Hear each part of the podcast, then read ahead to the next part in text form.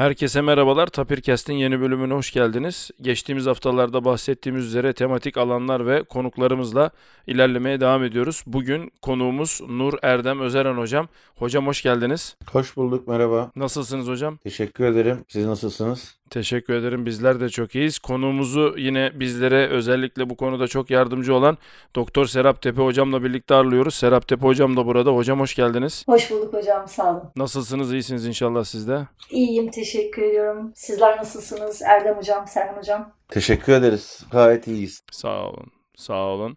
Ee, şimdi e, Nur Erdem Özeren hocamın birçok şapkası var. Dolayısıyla e, her zaman olduğu gibi eksik ve yanlış yapma ihtimalini sıfıra indirmek için kısaca kendisini kendisinin tanıtmasını istirham ediyorum. Erdem hocam kısaca bizlere kendinizi tanıtabilir misiniz? Tabii ki. Ee, 1981 Tekirdağ doğumluyum. 40'ıma merdiven dayadım bir ay önce. 39'u doldurup 40'tan günümü aldım. Ee, 18 yaşımda üniversite sınavına hazırlanırken Tekirdağ'dan İstanbul'a bir ayak attım. Ee, sonra 5 yıl kadar e, Koç Üniversitesi'nde işletme okurken İstanbul maceramız başladı. Ee, mezun olduğumda e, bir 5 yıl kadar Eczacıbaşı Holding'de çalıştım. Önce satış sonra pazarlama departmanlarında. 2009'da Genç Kariyer Akademisi adında kendi şirketimi kurdum. Ee, bir de Gençlik Otoritesi adında bir ajans e, kurduk. Ee, o zamana kadar geçen sürede bir pazarlama yüksek lisansı yaptım. Üzerine iletişim doktorasına başladım. Daha bitireceğiz inşallah. Ee, 2009'dan sonra geçen sürede bir yandan COBİ'lere danışmanlıklar verdim. E, iş dünyasıyla iç içe e, projelerin bir kısmı e, burada başladı benim için. Bir yandan üniversitelerle e, çalışmalar yaptım. Üniversitelerle yaptığımız çalışmalarda işte Özyeğin, Kültür, Arel, Plato Meslek Yüksekokulu gibi farklı farklı hedef kitleyi e, hedefleyen üniversitelerle kariyer konusunda çalışmalar yaptım. E, şu anda herhangi bir üniversiteyle bağlantım olmadan sadece Genç Kariyer Akademisi'nde hem rehber öğretmenlerle hem öğrencilerle e, çalışmalar yapıyorum. Gençlik Otoritesi'nde 250-300 arası bir gençle, her geçen gün sayıları artan bir gençle e, projeler üretiyoruz. E, 19 yıldır sahnelerde gençlere kariyer konusunda bildiklerimi anlatıyorum. Üniversite öğrencisi olduğumdan beri ve bugüne kadar 600 bine yakın gence seminer verdim. 10 bine yakın rehber öğretmene eğitim verdim. Bir günlük, iki günlük, üç günlük farklı uzunluklarda. Ulaşabildiğimiz kadar veliye bir şeyler anlattık. E, iş dünyasıyla gençleri erken yaşta buluşturmak ve e, gençleri iş hayatına hazırlamak için bildiğim her şeyi yapmaya çalışıyorum. E, deneyimlerimi paylaşıp insanların deneyimlerini paylaştırtan projeler yapmaya çalışıyorum. Özet yapmak gerekirse e, ben buyum. Çok teşekkür ederiz. Ağzınıza sağlık. Bizim de yapmaya çalıştığımız aslında bu. Sizin gibi uzman kişileri buralarda ağırlayarak özellikle bu anlamda önemli bir arşiv oluşturma kaygısı içerisindeyiz. Bu noktada tekrar çok teşekkür ediyoruz. Ee, bize misafir olmayı kabul ettiğiniz için.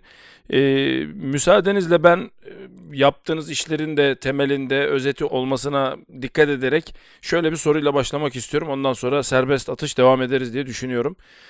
Şimdi e, sözün ettiğiniz sayılar gerçekten inanılmaz. Geçtiğimiz günlerde de e, neredeyse 2 milyonun üzerinde bir gencimiz üniversite sınavına girdiler. Hayatlarının geri kalanını profesyonel anlamda devam ettirebilmek için bu noktada ilk adımı attılar.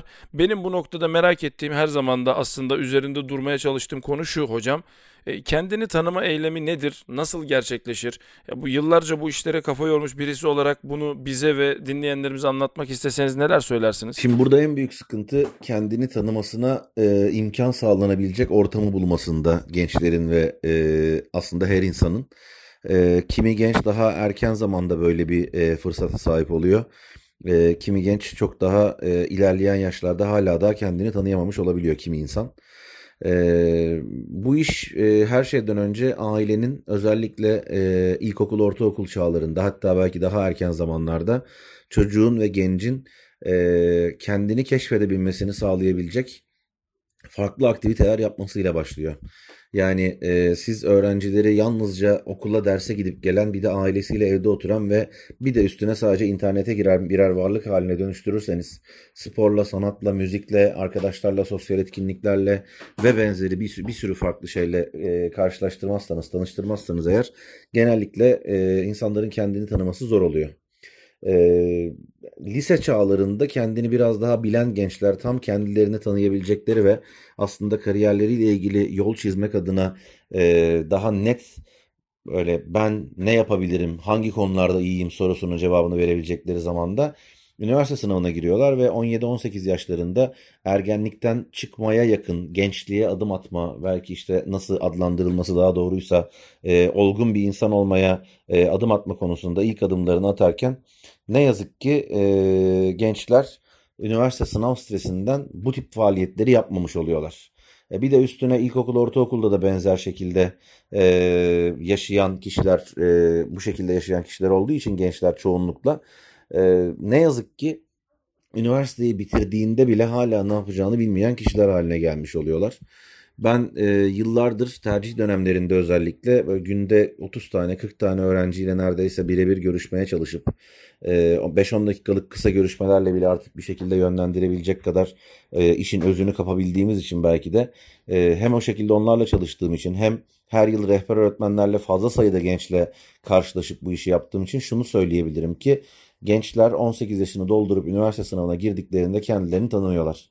Ben kimim, neyi diğer insanlardan daha iyi yaparım, hangi konularda başarılıyım, benim diğer insanlardan daha farklı olduğum, iyi olduğum, kötü olduğum, beceremediğim e, ve benzeri e, yönlerim neler diye kendini ortaya koyamıyor ve kendini ifade edemiyor. Ne yazık ki gençlerin büyük çoğunluğu.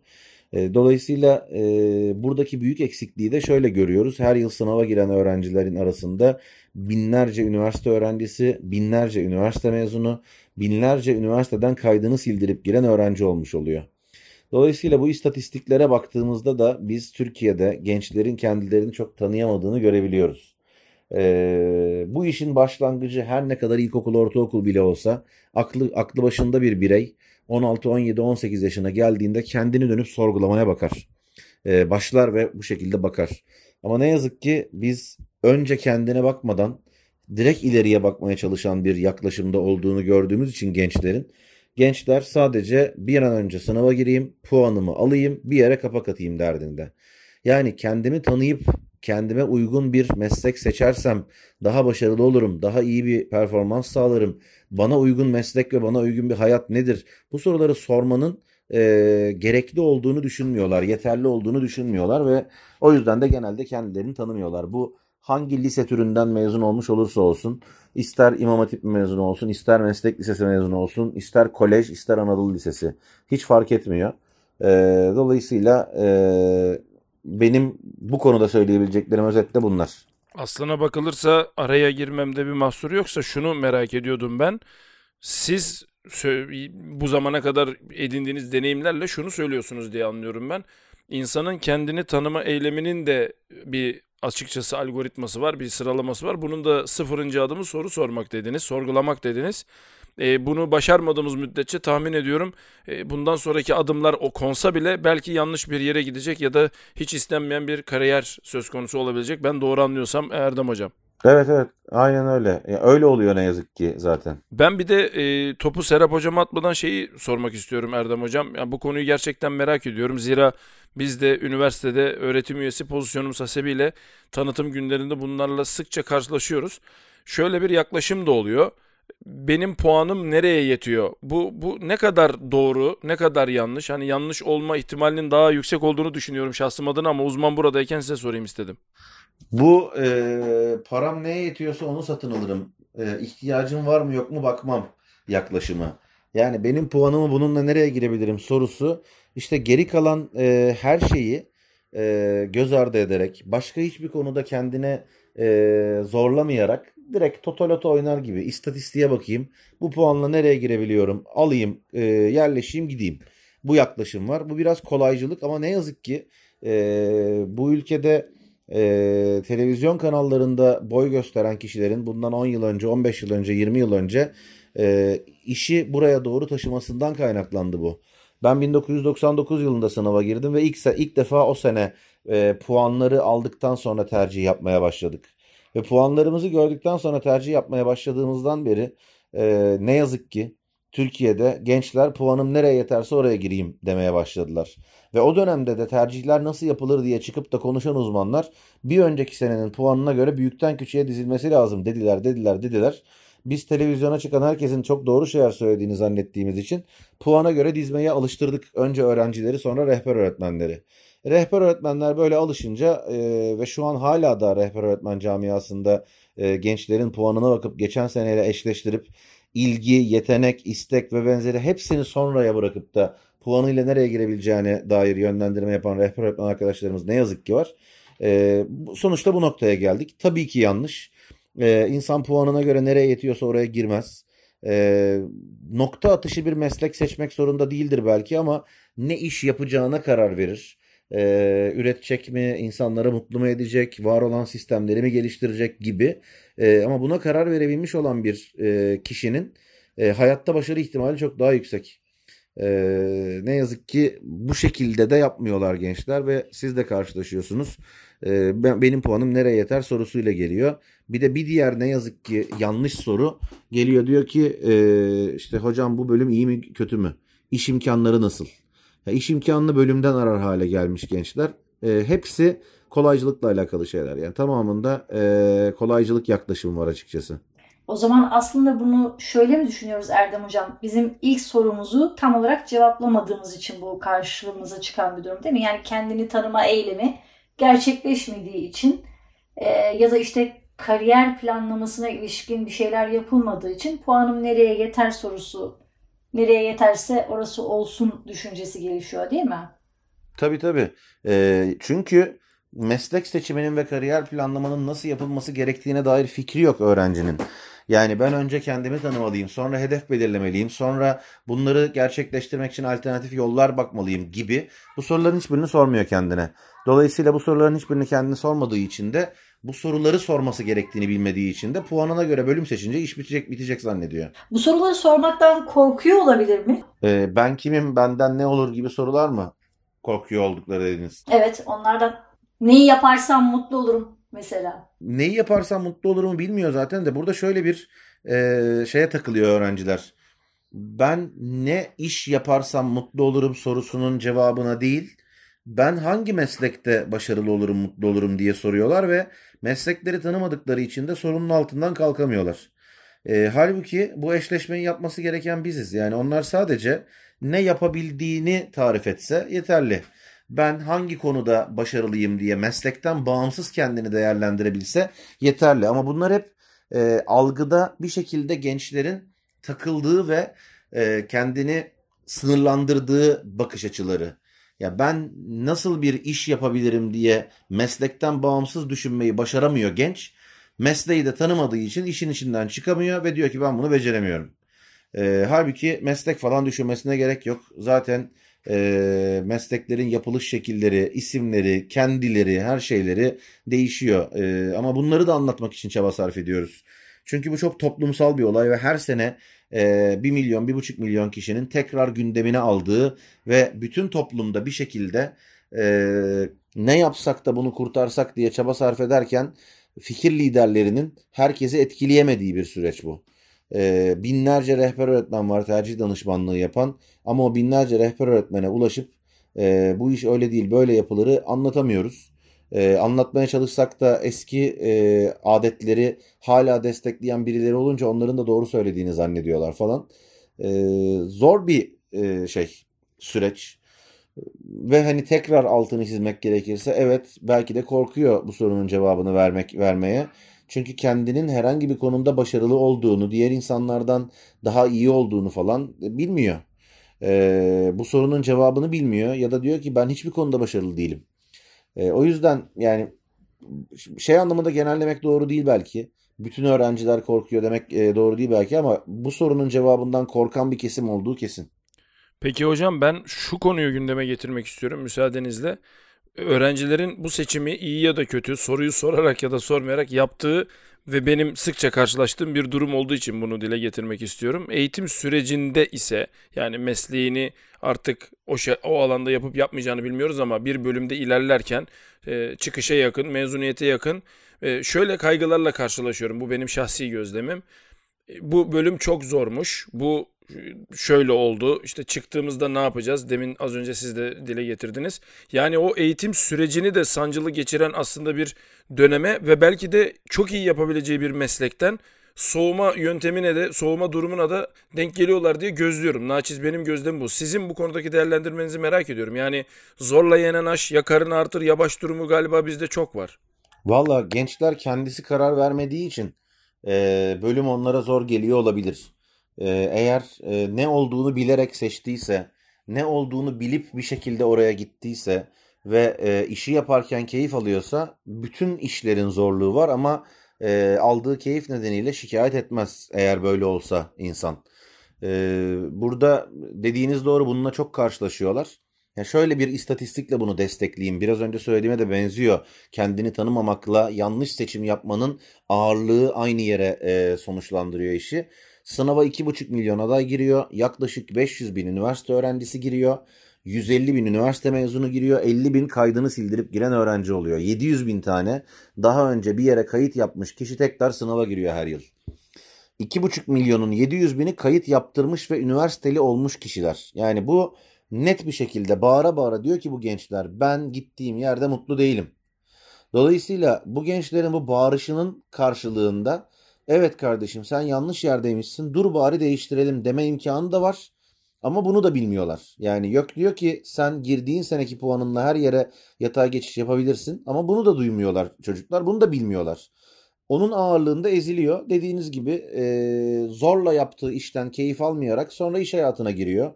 İş hayatındaki binlerce, milyonlarca mutsuz insandan biri olarak hayatına devam ediyor. Bunu etrafına yansıtıyor. İşini sevmeyen doktor oluyor, insanların yüzüne bakmıyor. İşini sevmeyen öğretmen oluyor, mesain bitsin de kaçayım diye bakıyor. İşini sevmeyen mühendis oluyor, onun yaptığı inşaat mühendisinin imza attığı e, binalar yıkılıyor, insanlar ölüyor. Yani işini sevmeyerek yapan insanlar kervanına katılıyorlar. Bu şekilde yaşayan gençler ve insanlar ne yazık ki. Ve bu gerçek var ülkede. Ee, ya o 700 bin 700 bin çıkmaya çalışan kişi e, şöyle düşünün istatistik aslında %80 neredeyse her yıl 850 bin civarında yeni kayıt yapılıyor üniversiteye. Yani her yıl 850 bin yeni kayıt yapılırken 700 bininin çıkmaya çalışması demek bu gençlerin %75'inin 80'inin mutsuz olduğu demek. Bir de sınava girmeyip mutsuz olanlar var. İnsanların %90'ı Türkiye'de gittiği okuduğu bölümden mutlu değil, e, o, o bölümdeki işi yapmaktan mutlu değil, okurken zorlanıyor, okurken eziyet çekiyor. Hele ki tıp gibi, e, hukuk gibi ailenin istediği mesleklerse, mimarlık gibi falan e, orada daha da büyük eziyet oluyor e, çocuklara bu e, eğitimi almak. Ve e, genellikle de diplomayı alıp ailesinin önüne koyup ondan sonra bambaşka bir şey yapmaya doğru gidebiliyor bu tip e, şeyler yaşayan gençler. Peki o zaman hocam e, bu bahsettiğiniz e, cümlelerin ışığında şöyle bir şey sormak istiyorum. Kariyer planlaması diye sizin de hani Genç Kariyer Akademi ve e, bunun uzantısı olan diğer projelerde bahsettiğiniz kariyer planlaması diye bir kavram var. Biz bunu yapmaya nasıl ve nereden başlamalıyız ki az önce söylediğiniz zincirin içerisinde olmayalım? Ee, erken yaşta yakalarsak diye düşünerek başlayayım önce e, ilkokul, ortaokul e, seviyesindeki çocuklar için diyelim. Onların böyle bir e, kariyer planlamaya başlangıçla ilgili yaklaşımları yok. E, ama ailelerinin olmalı. O noktadaki başlangıç aile çocuğunu ders dışında maksimum sayıda şeyle karşılaştıracak. Farklı farklı şeyler okumasına e, yardımcı olacak. Farklı farklı televizyonda e, programları izlemesine, e, yalnızca belgesel olmak zorunda değil bir sinema filmi de olabilir e, film izlemesine, kitap okumasına, farklı hayatlara dokunmasına, araştırma yapmasına, gazete okumasına vesile olacak ve buradan baktığında da e, kişi diyecek ki ya bu ne kadar zevkli geldi bana. Yani şu anda sadece derslerle ilgili eşleştirebildikleri o keyif aldıkları şeyi başka konularda da yapabilmesine imkan sağlayacak. Liseye geldiğinde bunu yapmanın yolu da aynısını bilinçli bir bireyin kendisi için yapması. Bir sürü farklı TEDx videosu izleyecek. İçlerinden hangisini izlerken keyif alıyorsa ben bu alana yönelebilirim diye kendini tanımış olacak. Bir makale okuyacak, bir kitap okuyacak. Ya ne kadar keyifliymiş bununla ilgili yeni şeyler öğrenmek diyecek. Kendisini bir kere daha tanımış olacak. İşte arkadaşlarıyla vakit geçiriyor olacak. E, spor yapacak, sanatla ilgilenecek e, görsel sanatlarla ilgilenecek, müzik dinleyecek. Bunların tamamını yapınca hayata dair bir bakış açısı olmuş olacak. Bir sonraki adımında yapması gereken bunları yaparken e, şunu soracak kendisine. E, genelde de burada takılıyorlar gençler ben buradan deşerek buluyorum e, hangi konuda kariyer planlamasının daha doğru olduğunu e, gençlerin. Diyor ki mesela ben arkadaşlarımla vakit geçirmekten keyif alıyorum. Ben televizyonda e, film izlemekten keyif alıyorum. Ben bilgisayarda oyun oynamaktan keyif alıyorum. Şunu soracak kendine. Ben bunun nesini seviyorum? Yani içindeki hangi e, olay yüzünden, içindeki hangi olay nedeniyle e, ya da bana hangi hissiyatı vermesi nedeniyle ben bunu seviyorum. Yani arkadaşlarımla e, vakit geçirmeyi seviyorum. Çünkü onlarla vakit geçirirken sürekli yeni şeyler öğreniyorum. Çünkü onlara sürekli bir şeyler anlatabiliyorum. Çünkü e, arkadaşlarımlayken her kararı ben alıyorum onlar da bana uyuyor. İşte ben bilgisayar oyunlarını seviyorum çünkü oradaki görsellik hoşuma gidiyor. Çünkü orada stratejik olarak düşünüp bir sonraki adımla ilgili karar veriyorum. İşte ben basketbol oynamayı seviyorum çünkü insanlar beni izliyor ve alkışlıyor. Ben aslında alkışlanmayı seviyorum. Dolayısıyla bu yaptıkları şeylerden altında yatan nedeni bulmaya çalışmaları gerekiyor. Nesini seviyorum, nesinden keyif alıyorum diye. Kendini tanıma e, macerasında diyelim e, en e, doğru yöntem bu. E, en çok keyif aldığın ve zamanın nasıl aktığını anlamadığın e, faaliyetleri listele. Sonra onların neresinden keyif aldığını bul. Yani diyelim ki insanlarla konuşmak. Eğer insanlarla konuşmayı ve bir şey anlatmayı seviyorum diyorsa bir kişi, insanlarla konuşulan ve bir şey anlatılan bütün mesleklerde mutlu olabilir. Tek bir meslek yapmak zorunda değil. Aynısını terse çevirelim. Ben şu mesleği istiyorum. Neden istiyorsun abicim? Yani sonucunda ne elde edeceksin? İşte insanlara yardım etmiş olacağım. Peki sen insanlara yardım etmek mi istiyorsun? O mesleği mi istiyorsun? Eğer ben insanlara yardım etmek istiyorum diyorsa aslında istediği şey o meslek değil. O meslek yalnızca bir araç. Dolayısıyla ona alternatif araçlar üretmek mümkün oluyor böyle baktığınız zaman. Ee, her şeyin altında yatan nedenini sorgulamak gerekiyor.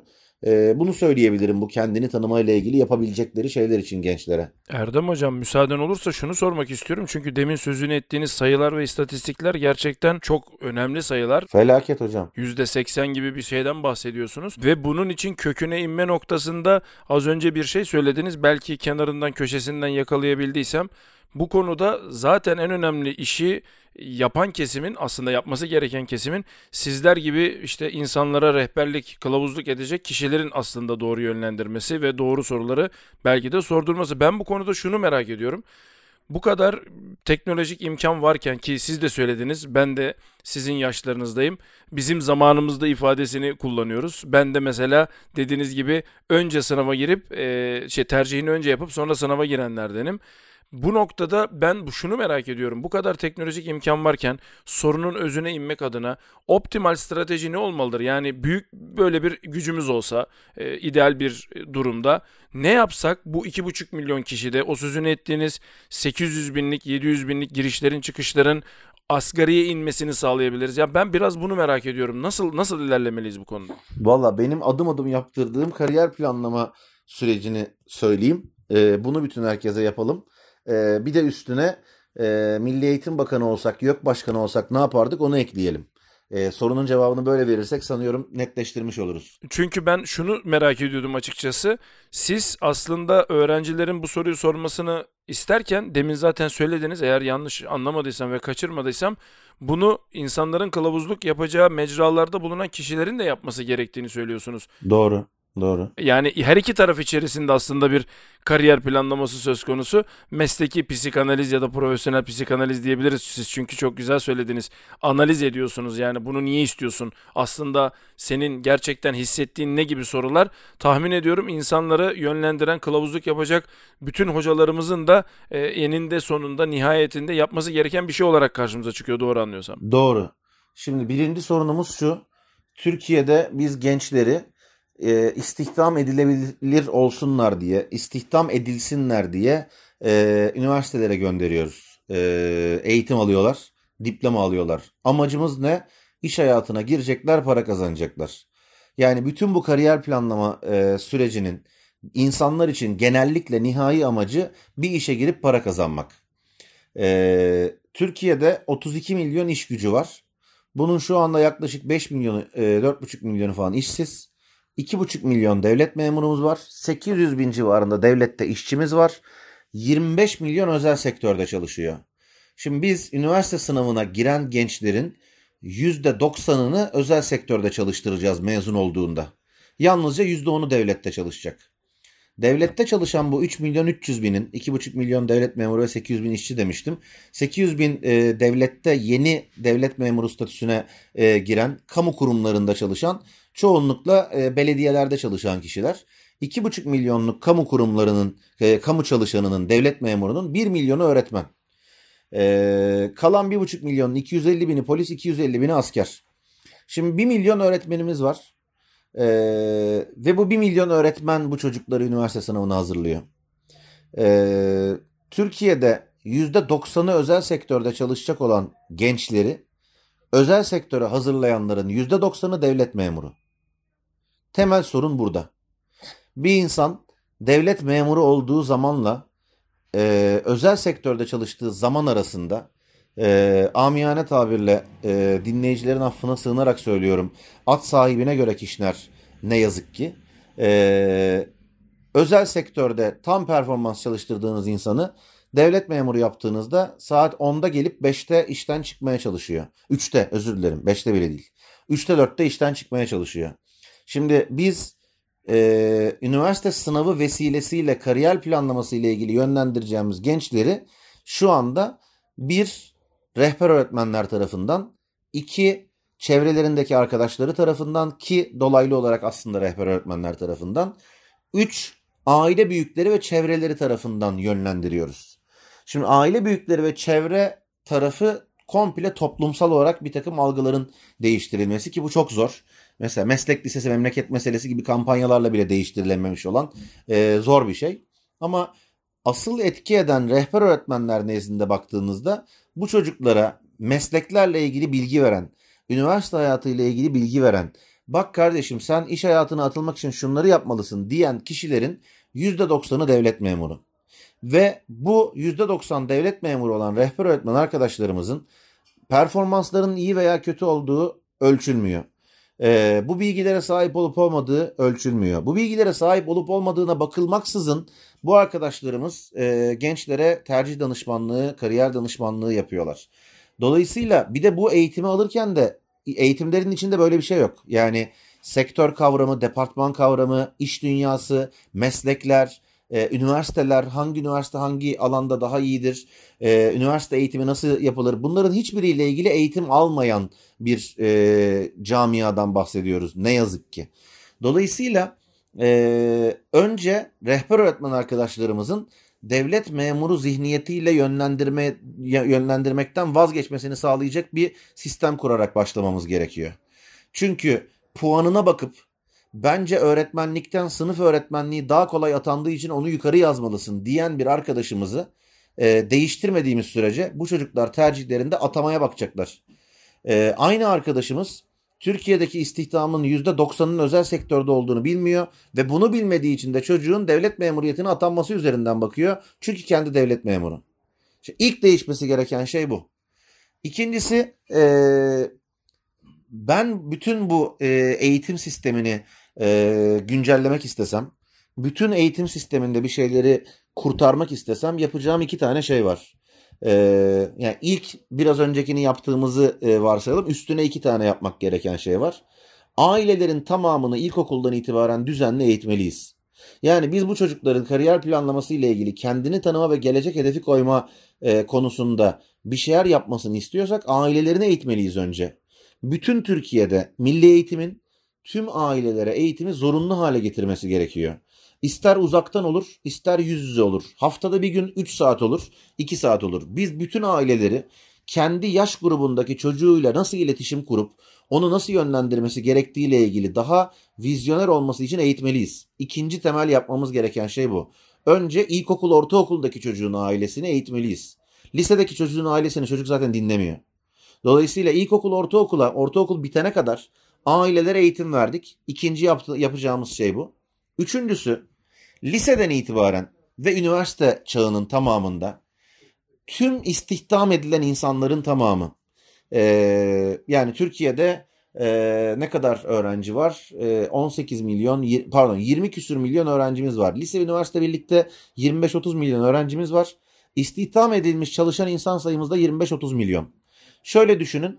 E, ister tornacıda çalışsın, ister sanayide çalışsın, ister beyaz yaka olsun, pazarlama müdürü olsun, isterse CEO olsun.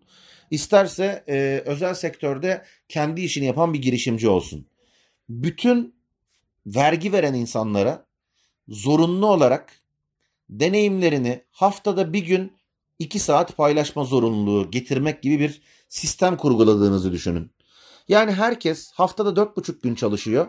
Kalan yarım gününde bildiklerini aktarmak üzere lise veya üniversite seviyesine gidiyor ve deneyim paylaşımı yapıyor.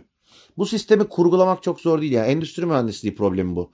Endüstri mühendislerinin alan bazlı, sektör bazlı, departman bazlı, eğitim alacak öğrencilere farklı farklı bu e, kişilerin deneyimlerini paylaşabileceği bir e, rotasyonla böyle bir eğitim sistemi olduğunu düşünün. Bütün gençler tüm sektörleri öğrenir.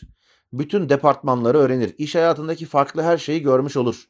İsterseniz o kişiyi öğrencinin yanına getirirsiniz, okulda ders verdirirsiniz. İsterseniz her cuma günü öğleden sonra belli sınıf seviyesindeki gençleri meslek liselerinde staja gönderir gibi e, her cuma öğleden sonrasını bütün lise öğrencileri, sonra üniversitede belli günlerini bütün üniversite öğrencileri zorunlu olarak iş hayatında geçirtirsiniz. Staj demezsiniz. E, adına staj deyip de bir sürü farklı e, yükümlülük getirmezsiniz. İş hayatını lisedeyken ve üniversite hayatındayken deneyim ettirirsiniz. Bir yandan da iş hayatında olan kişilerin de bildikleri şeyleri gençlere aktardığını düşünürsünüz. E, aktarmasını sağlarsınız. Şimdi şöyle düşünün. Bir kere otomatik olarak istihdamı %10 arttırıyorsunuz. Çünkü herkese diyorsunuz ki sen 5 değil 4,5 gün çalışacaksın. Dolayısıyla kalan yarım gün için birilerinin istihdam edilmesi gerekiyorsa bütün Türkiye'de %10 daha fazla kişi iş hayatına girmek durumunda kalıyor. Artı bu kişilerin hepsi aynı zamanda birer veli bir süre sonra. İster e, meslek lisesine gidecek veli olsun, ister üniversiteye gidecek veli olsun, ister lise mezunu, ilkokul mezunu e, veli olsun, ister yüksek lisanslı veli olsun. Bu insanlara deneyimlerini paylaştırtarak gençlerin daha erken yaşta bütün her türlü iş hayatı bilgisine sahip olmasını sağlıyorsunuz. Farklı farklı bir sürü insandan e, bir şeyler öğrenmesini sağlıyorsunuz. Ben böyle bir sistemle ancak e, gençlerin kurtulabileceğini düşünüyorum. Benim uyguladığım şey de ben rehber öğretmen arkadaşlara eğitim veriyorum. Benim ekibimde bulunan rehber öğretmen arkadaşlar ya da benimle iletişim halinde olan çocuklara önce kendilerini tanıyabilecekleri çeşitli çalışmalar yaptırıyorum. Sonra hedef belirleme ile ilgili çalışmalar yaptırıyorum. Sonra kendini tanımayla hedef belirlemenin arasını doldurmak için rehber öğretmenler diyorlar ki senin hedefinle sende var olan değerlere baktığımızda, sende var olan güçlü yanlara baktığımızda senin yapman gereken şey e, şu şu şu şu alanlarda e, gidip meslek erbabı olan kişilerle görüşmek. Ya onları dinlemek ya onların yanında vakit geçirmek. E, üçüncü aşamada bunu yaptırıyorum. Kendini tanıdın bir. Hedef belirledin iki. Mesleği yapan kişinin yanına gittin üç. Dörtten itibaren artık bunu belirledin, seçtin, üniversite hayatına girdin. Şimdi artık alternatif 2-3 tane de olsa bir yolun var önünde.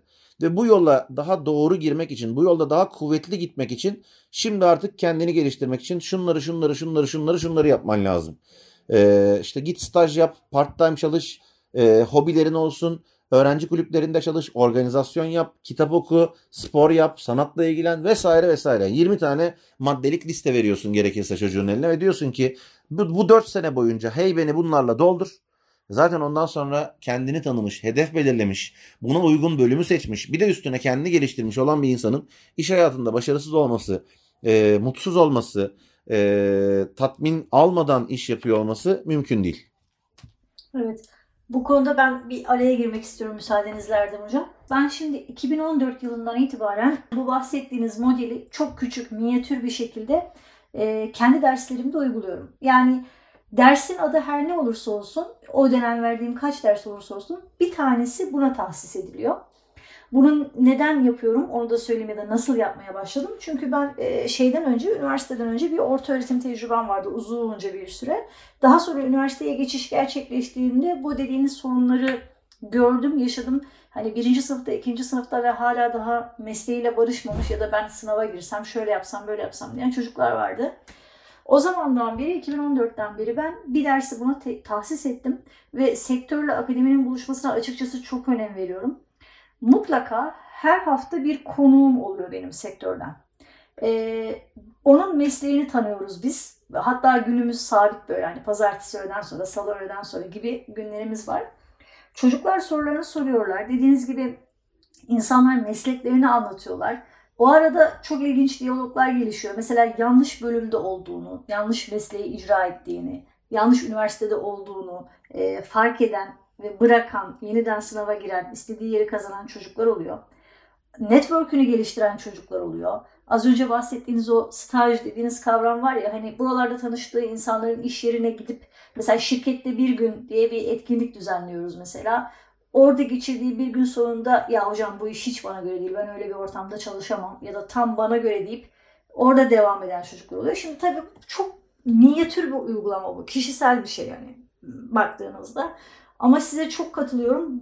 Bütün kalbimle katılıyorum. Hem de eğer biz bunu geliştirebilirsek, daha erkene taşıyabilirsek, üniversite girişinin hemen öncesinde ya da birinci sınıfa o zaman kariyer planlaması dediğimiz şeyin ya da meslek seçimi dediğimiz şeyin daha böyle e, güzel bir çerçeveye oturacağını düşünüyorum açıkçası. Ve o zaman artık böyle meslek seçiminde şuna dikkat etmeliyiz tarzı hani başlıkların daha az madde içereceğini düşünüyorum. Bilmiyorum katılıyor musunuz bu noktada? Ee, katılıyorum. Aynı sorun e, akademide de var. Yani ben dört farklı üniversitede çalıştım. Ee, bu söylediğiniz yaklaşıma sahip akademisyen oranı %5'i onu geçmiyor. Ee, iş hayatından e, konuşmacıların geldiği, iş hayatından e, ders vermeye tecrübeli insanların geldiği sistem kurgulamak istedim. E, her iki çalıştığım, yani dört çalıştığım üniversitenin ikisinde, birinde zaten vardı. E, diğer ikisinde uygulamaya çalıştım. Akademisyenler ben işimden mi olacağım kaygısıyla taş koydular bu yapmak istediğimiz şeye.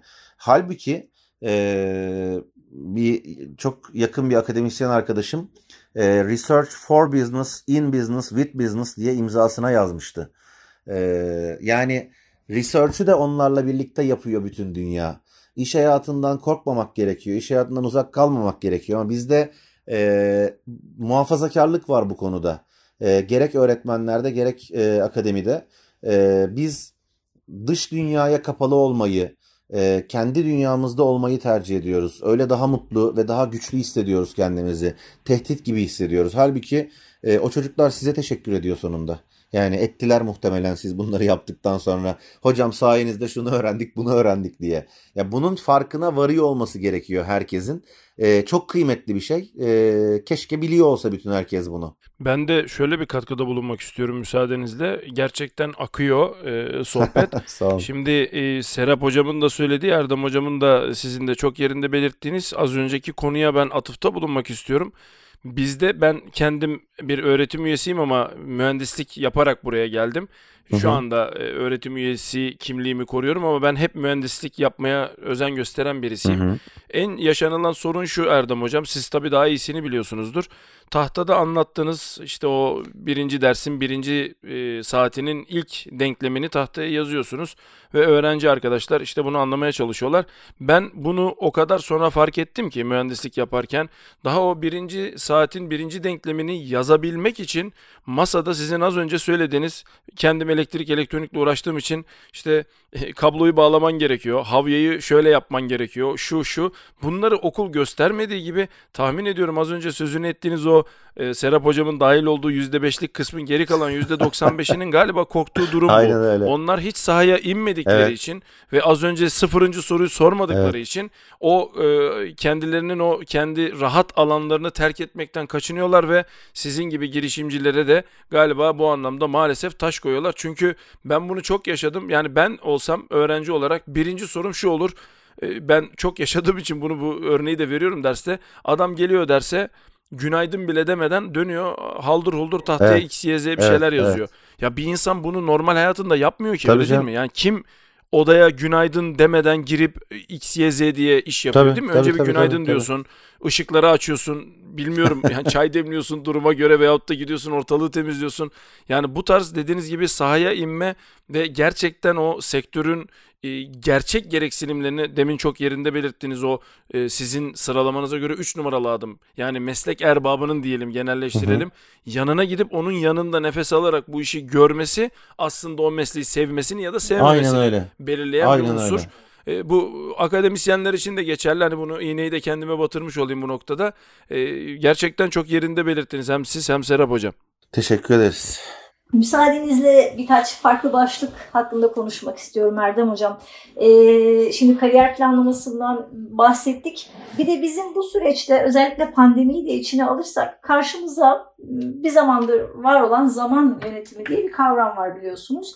Ee, pandemi süreçlerinde ne oldu? Hani kişisel olarak benim öğrencilerden tecrübem biraz zaman yönetimimiz karıştı biraz böyle birbirine girdi. Hani her şeyin online olması, uzaktan olması, derslerin, sınavların vesairelerin ve öğrencilerden hep e, başa çıkamıyorum, yetiştiremiyorum gibi cümleler duymaya başladık biz. Muhtemelen siz de sınava hazırlanan kitleden duymuşsunuzdur.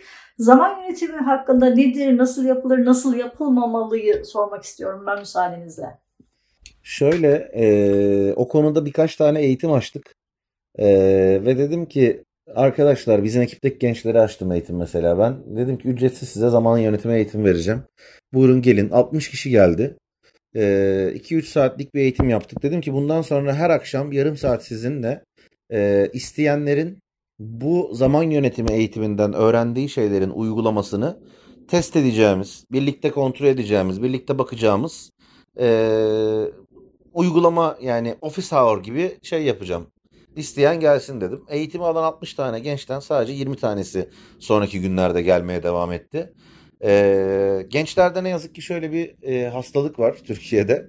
Şikayet ettikleri konularda ayaklarına kadar gelmiş çözümleri e, almama gibi bir e, durumları var gençlerin. Yani e, adım atmamayı tercih ediyorlar. Teşhis var.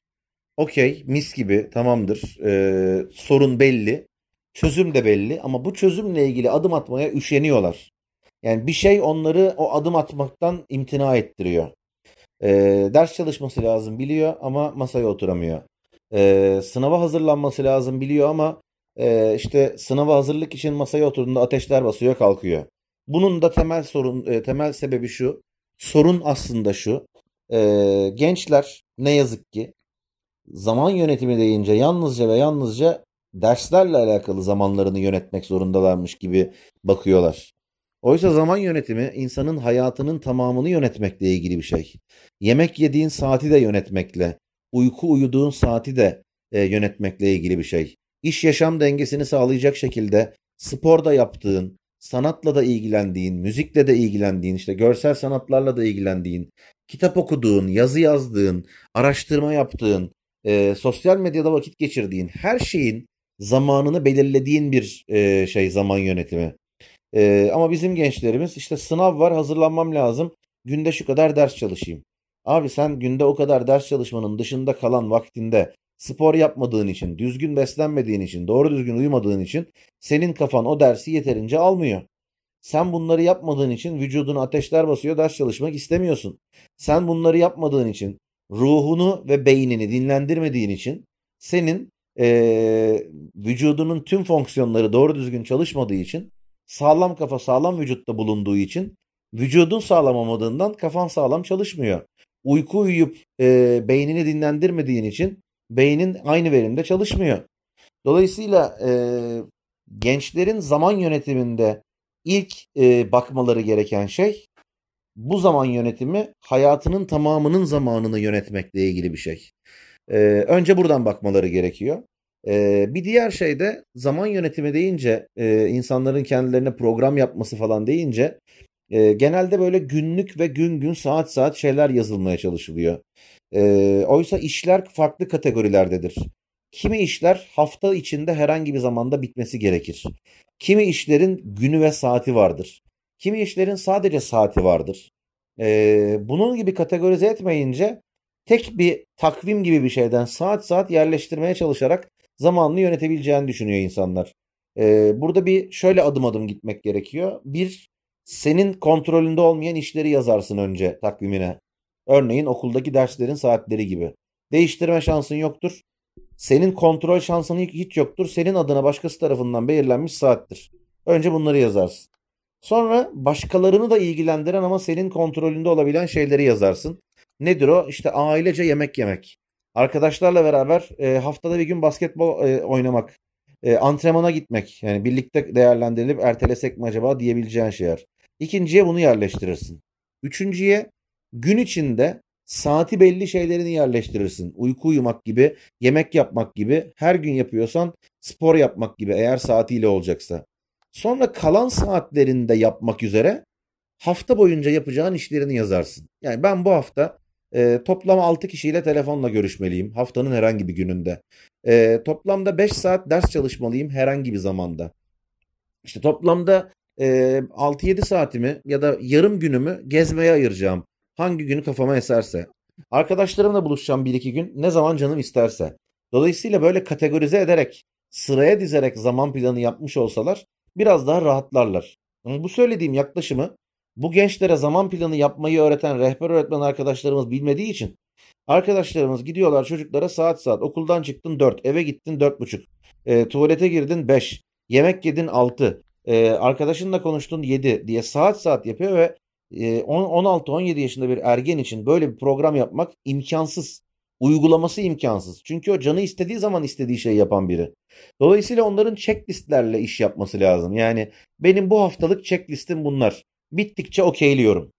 Bir başka zaman yönetimi tree, trick e, böyle formül diyelim bir e, tam Türkçesini bulamıyorum trick. E, siz yardımcı olun bana. İpucu, İ- ipucu ipucu olabilir Yani mi hocam? Kolaylaştırıcı bir e, formül Evet. diyelim. E, haftalık plan yaparken 6 günlük yapsınlar. 7. gün bonus bıraksınlar. E, ister liseli olsun, ister üniversiteli olsun, ister iş hayatında ol- olsun. İnsanların 6 günlük plan yapması lazım. E, buna e, cumartesi pazar tatilinin bir günü tatil dahil diyeyim. Eğer siz 6 gün boyunca yapmanız gereken haftalık hedeflerinizi gerçekleştirirseniz 6. gününüz e, 7. gününüz sizin için kafa tatili günü olur. Eğer siz bir hafta boyunca yapmanız gereken şeylerin bir kısmını yapamadıysanız bir sonraki haftaya temiz girmek için 7. bir bonus gününüz olur. Bir böyle bir formül verebilirim bu işle ilgilenmek isteyen ve kendine zaman yönetimi, zaman planı yapacak olan gençlere. Bir de e, haftalık plan yapabilmek için, günlük plan yapabilmek için insanın aylık, yıllık, 5 yıllık hedeflerinin ve planlarının olması lazım. Yani sen bir yıl sonra neye ulaşmak istediğini belirlemezsen eğer bugün o işle ilgili ne yapacağını bilmezsin. 5 yıl sonrası ile ilgili bir hedefin yoksa eğer o hedefe ulaşmak için yapman gereken şeyleri e, yapamazsın. Ki bazı şeyler vardır ki e, yüz yüze gelmek için yazmak gerekir bunları. Mesela 11. sınıfın başında olan bir öğrenciye yaz bakalım şimdi 12. sınıftaymışsın gibi e, ders çalışman gereken konuları yaz. Kaçar saat olduğunu yaz.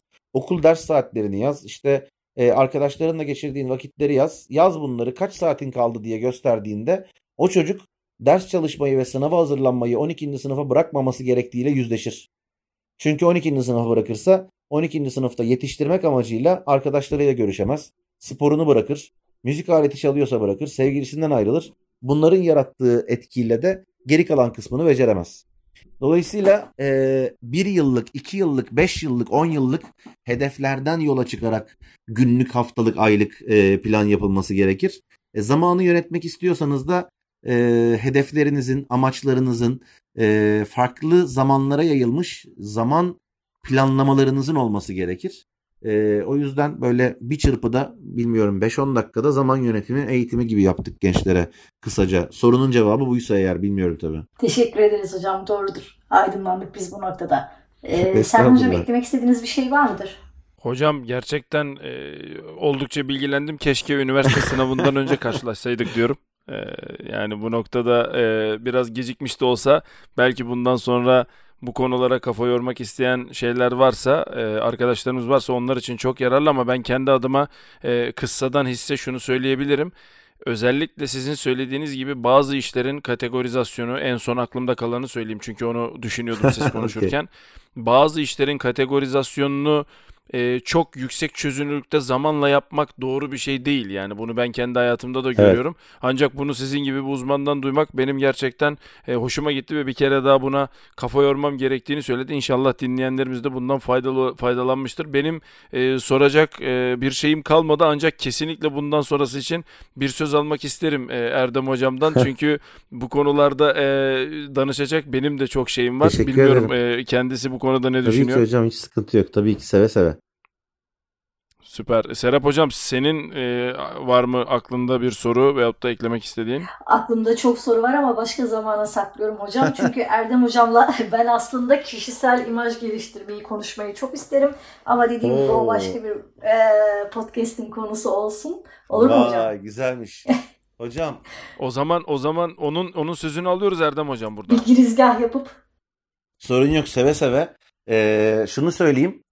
Yani en keyif aldığım konulardan bir tanesi çünkü e, aslına bakarsanız bir yandan kişisel e, imaj yönetimi bir yandan e, kurumların da artık pazarlama ile kurumsal iletişimi e, ve insan kaynaklarını iyice iç içe geçirdiği işveren markası kavramının son 5 seneden beri e, her geçen gün daha çok konuşulduğu bir dönemde en keyif aldığım şeylerden biri pazarlama yüksek lisansı yapmış ve aslına bakarsanız lise üniversite seviyesinde insan kaynakları ile ilgili bir şeyler yapmaya çalışan biri olarak kişilerin e, bütün iletişim faaliyetlerinin aslında birer imaj yönetimi faaliyeti olduğunun e, çok farkında olan biriyim ve çok keyif aldığım bir e, yaklaşım bu. E, ben hep şey söylerim eğitimlerimde. Cebinize kendinizi pahalıya satacak şeyler koyun derim gençlere. Ve e, üniversite hayatından sonra iş hayatına girerken pet şişede etiketsiz bir pet şişedeki su olmakla onun üstüne etiket koyup kapattığınız zamanki su, bunu cam şişeye koyduğunuz zamanki su, bunu cam şişede lüks bir restoranda bardağınıza servis ettiğiniz zamanki su arasındaki fiyat farkı üzerinden hep örnek veririm. Biri 0 liradır, biri 5 lira 10 liradır. Ve e, kişisel olarak markasına yatırım yapan kişilerin hayatta daha başarılı olduğunu e, hep gördüm bugüne kadar. E, ki bu aynı zamanda şöyle de bir yaklaşımım var bu e, konuyla ilgili. E, pazarlamada en iyi yöntem word of mouth marketing. Yani bir başkasının tavsiyesiyle e, bir şeyi satın alma ihtimaliniz artıyor. E, işe girerken de en iyi yöntem referans. Dolayısıyla sistem birebir aynı aslında. E, ben o yüzden pazarlama bilgimi hep bireysel pazarlama, bireysel iletişim, bireysel e, kişisel imaj yönetimi gibi şeylere adapte etmeye çok keyifle baktım. E, üstüne detaylı uzun uzun konuşmayı isterim tabii ben de. E, seve seve sözünü vermiş olayım Ağustos 15'ten sonrasına. Tamamdır hocam. Çünkü hani hem kişisel imaj geliştirme hem markalaştırma hem artık baktığımızda hani günümüz dünyasında herkesin bir marka olması, marka olma yolunda ilerlemesi hani artık kaçınılmaz. Bu noktada yapılması gereken de çok fazla şey var, çok fazla iş var açıkçası. Orada da farklı bir saha var. Benim de üzerinde konuşmaktan zevk aldığım bir konu. Bu noktada Ağustos 15'ten sonra size çok sorum olacak hocam. Emin olabilirsiniz. Okey teşekkür ederim. Ee, ben bir e, kavram üzerine e, çalışmak istedim yıllar önce. Network Relationship Management. E, şimdi yazınca NRM. E, şey startuplar için ve e, girişimciler için bir e, gelişim potansiyeli diye e, üzerine Medium yazıları falan çıkıyor. Bunun gibi şeyler üzerine konuşuruz. Keyif alırım valla. Hatta hocam bunu ben bir fırsat olarak değerlendiriyorum. Çoğu zaman biz e, konuğumuzun uzmanlık alanına çalışarak bir şeyler yapmaya çalışıyoruz ama siz zaten konunun uzmanısınız. Şu konularda da konuşabiliriz diye bizim önümüzü açarsanız çok daha hazırlıklı gelmiş oluruz. Zira ben bu konularda e, sadece bir dinleyiciyim ve çok severek dinliyorum. O konuda da eleştirilere ve önerilere açığız hocam. Valla e, bazen e, bazı insanların üzerine çalıştığı ama bunu dile getirmediği şeyler de çıkabiliyor. E, ben işin e, sınırını şey koruyayım. E, bir yandan kariyer konusunda bildiklerimi anlattım. Bir yandan bununla ilişkili olacağını olduğunu düşündüğümüz e, kişisel marka yönetimi üzerine e, kişisel markalaşma imaj yönetimi üzerine konuşalım. Sonra belki e, benim şu anda doktorada tez konum olan yüksek öğretim kurumlarının e, iletişim faaliyetlerinin e, üniversitelerin doluluğuna e, ve diğer tüm sonuçlarına etkisi üzerine de konuşabiliriz. Yani farklı bir sürü alan var üzerinde çalıştığım. Şey de olsun istemiyorum. O zaman bunların bunların hepsi için birer tane söz Sorun almış yok. olayım ben. Tek Sorun tek, yok. tek podcast'te değil de. Sorun yok, sorun yok. Aynı podcast'ı alıp ben de kendi kanalımda paylaşabiliyorsam sorun yok. Tamam. Tabii tabii ne demek ne demek. Biz çok memnun oluruz. Biz çok memnun oluruz. Teşekkür ediyorum o zaman. Ee, tekrar iki farklı yayında daha. Biri 15 Ağustos'tan sonra, bir tanesi de belki Eylül'den sonra olmak üzere görüşmek üzere diyorum. Çok teşekkürler. Çok teşekkür ediyoruz. Çok sağ olun. Ee, arkadaşlar bugün konuğumuz e, konusunda uzman birçok şapkasıyla e, sözünü de aldığımız üzere herkesin dinlediği üzere Nur Erdem Özeran hocamdı. Kendisine yoğun iş programı arasında bize zaman ayırdığı için tekrar çok teşekkür ediyorum. Herkese iyi haftalar diliyorum.